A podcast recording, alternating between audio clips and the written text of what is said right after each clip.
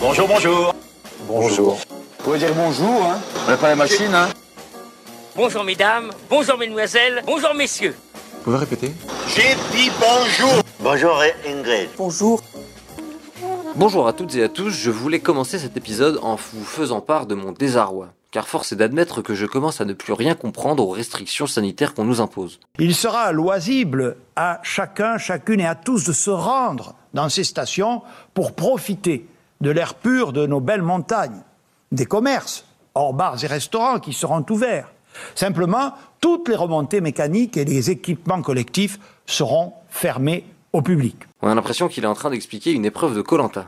Oui, oui, mais ma femme me dit la même chose, hein Eh ben, ça m'étonne même pas. Et outre le ski, la fin de l'année marque aussi le début du Black Friday en France. Cette année, à cause du contexte sanitaire, il a été décalé au 4 décembre, et durant cette journée, beaucoup de sites de vente en ligne proposent des prix cassés. Mais est-ce qu'on fait vraiment de bonnes affaires? Un comparateur de prix suédois a réussi à déterminer le taux réel de réduction sur le Black Friday de l'année dernière. L'entreprise s'appelle Le Dénicheur, et Romain Gavache, le directeur du secteur France, explique ce qu'ils ont pu constater. Si on garde vraiment toutes les offres, tous les prix du marché, qu'on fait une moyenne de tous ces prix, ce jour de Black Friday, on constate une baisse de prix globale de moins 3,5% seulement.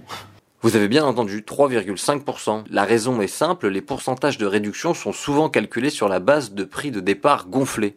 Ah, c'est brillant ça comme idée. Pour rappel, l'année dernière, les Français ont dépensé près de 6 milliards d'euros durant le Black Friday. Tout ça, ça fait rentrer des sous dans les caisses des États. Mais en cette période de crise, nos politiques essaient de proposer d'autres solutions pour faire entrer... Dinero.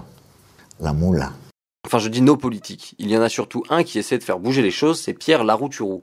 Député européen et rapporteur général du budget, il demande de taxer les transactions financières à hauteur de 0,1% par transaction.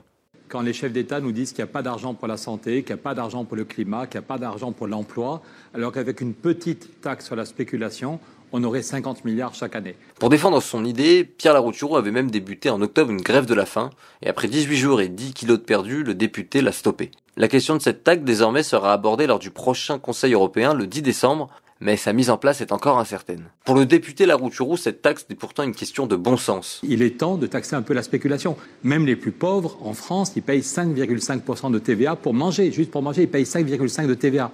Mais sur les marchés financiers, c'est 0,0%. Bon bah voilà, tout est dit. Hein. Enfin, pas vraiment. Il y a une dernière chose que j'aimerais vous dire. Adolf Hitler a été élu conseiller régional en Namibie. Alors rien à voir avec le dictateur allemand, vous vous en doutez. Ici, c'est Adolf Hitler ou Nona. C'est un tabloïd allemand, Bild, qui a repéré son prénom et qui l'a contacté. Le principal intéressé a déclaré que c'était son père qui l'avait nommé d'après le dictateur, probablement sans savoir ce qu'Adolf Hitler représentait. Ce n'est pas sans rappeler un cas similaire au Pérou en 2018. En effet, dans un petit village, l'élection municipale opposait Hitler Alba Sanchez contre euh, Lénine Vladimir Rodriguez Valverde. C'est même Hitler qui avait gagné en se présentant justement comme le gentil Hitler. Ah bah là, il y a le beau geste. Bon, le moment est venu de nous quitter. C'est une bonne idée de nous avoir écoutés. Et j'espère que l'épisode vous a plu. Je vous dis à la semaine prochaine pour un nouveau bonjour. Et maintenant... Bye, have a beautiful time.